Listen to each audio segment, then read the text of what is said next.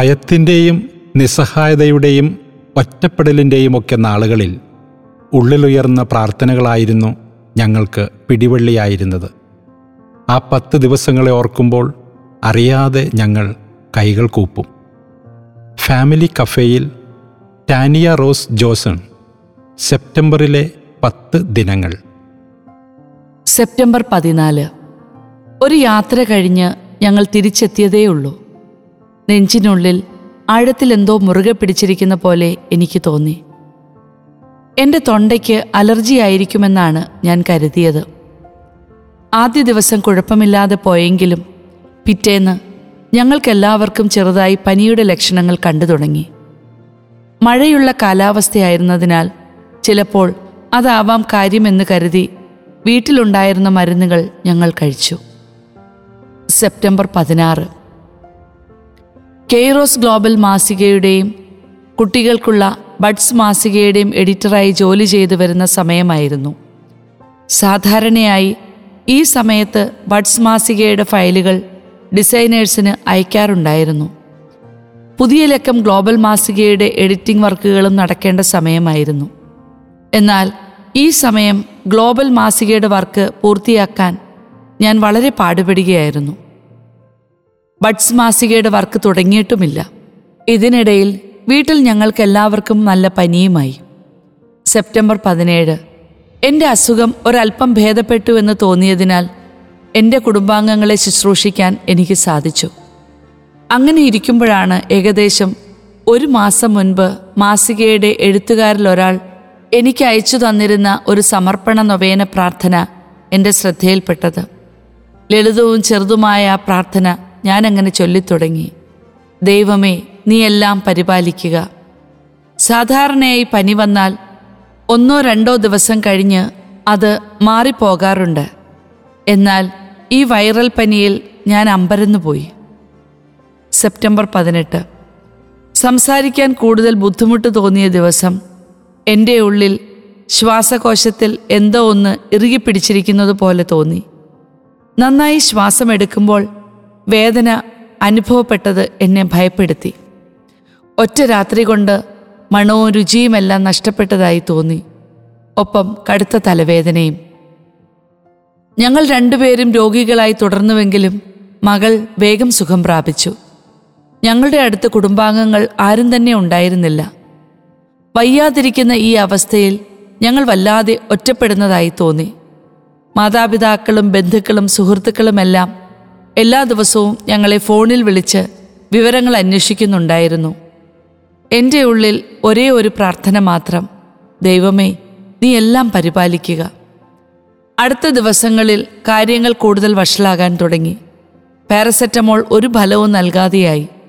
ഇതിനു മുൻപ് ഇത്തരം സന്ദർഭങ്ങളിൽ പനിയും ചുമയുമൊക്കെ വരുമ്പോൾ ഞങ്ങൾ കഫ് സിറപ്പ് കഴിക്കുമ്പോൾ ഉണ്ടാകുന്ന ആശ്വാസം അത്ഭുതകരമായിരുന്നു. എന്നാൽ ഈ സമയത്ത് അത്ഭുതം സൃഷ്ടിച്ചിരുന്ന കഫ് സിറപ്പിന് ഒട്ടും ശക്തിയില്ലാത്തതുപോലെ തോന്നി. ഞങ്ങൾ ശരിക്കും അത്ഭുതപ്പെട്ടു. ഇത്രയും തീവ്രമാണോ കോവിഡ് എന്ന് തോന്നി. എന്തായാലും ഗ്ലോബൽ മാസികയും ബഡ്സ് മാസികയും എങ്ങനെയോ ഈ പനിയുടെയും അസ്വസ്ഥതയുടെയും ഇടയിലും തയ്യാറായി വന്നു. എന്നിരുന്നാലും തല പൊളിയുന്ന വേദന ചുവന്ന കണ്ണുകൾ നെഞ്ചു പൊട്ടുന്ന ചുമ പ്രാർത്ഥന തുടർന്നു. ദൈവമേ നീ എല്ലാം പരിപാലിക്കുക. സെപ്റ്റംബർ ഇരുപത്തിരണ്ട്. എനിക്ക് ഓക്സിജന്റെ നില താഴ്ന്നു തുടങ്ങിയതായി പൾസ് ഓക്സിമീറ്റർ കാണിച്ചു തുടങ്ങി. ഞങ്ങൾ ഭയന്നതുപോലെ തന്നെയായിരുന്നു ടെസ്റ്റ് റിസൾട്ട്. തലവേദനയോടൊപ്പം ഉണ്ടായിരുന്ന ചുമ അക്ഷരാർത്ഥത്തിൽ എന്റെ ശ്വാസം എടുത്തു കളയുന്നത് പോലെ തോന്നി. ഒന്നും വായിക്കാൻ പോലും കഴിയാതെ പൂർണമായും കിടപ്പിലായ ഒരവസ്ഥ. കർത്താവിലെല്ലാം കരുതിക്കൊള്ളണമേ എന്ന് ഞാൻ പൂർണ ഹൃദയത്തോടെ പരിശുദ്ധ അമ്മയോട് പ്രാർത്ഥിച്ചു. എന്നിട്ടും എന്തുകൊണ്ടാണ് ഇങ്ങനെയൊക്കെ? മകൾ വേഗം സുഖം പ്രാപിക്കാൻ തുടങ്ങി. പക്ഷേ എന്റെ പനിക്ക് അപ്പോഴും ഒരു കുറവുമുണ്ടായില്ല കഷ്ടിച്ച് പതിനൊന്ന് വയസ്സ് മാത്രം പ്രായമുള്ള മകളായിരുന്നു ഈ സമയത്തെല്ലാം ഞങ്ങളുടെ ശക്തി. എല്ലാ ദിവസവും ഞങ്ങളുടെ ഗ്ലാസ്സുകൾ എടുത്ത് അവൾ അതിൽ ചൂടുവെള്ളം നിറച്ച് പിന്നീട് ആപ്പ് വഴി ഓർഡർ ചെയ്ത ഭക്ഷണ വിഭവങ്ങളുമായി ഞങ്ങളുടെ അരികിൽ വന്ന് ഞങ്ങൾക്കത് വിളമ്പിത്തന്നു.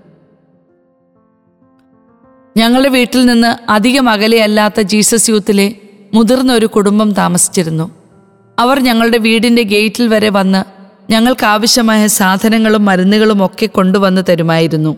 അവർക്ക് കോവിഡ് വന്ന് സുഖപ്പെട്ടിട്ട് കുറച്ച് ദിവസങ്ങളെ ആയിട്ടുള്ളൂ. ആരുടെയും സഹായമില്ലാതെ കോവിഡിനെ അതിജീവിച്ച അവരുടെ നിസ്വാർത്ഥത വളരെ ഹൃദയസ്പർശിയായി ഞങ്ങൾക്ക് തോന്നി.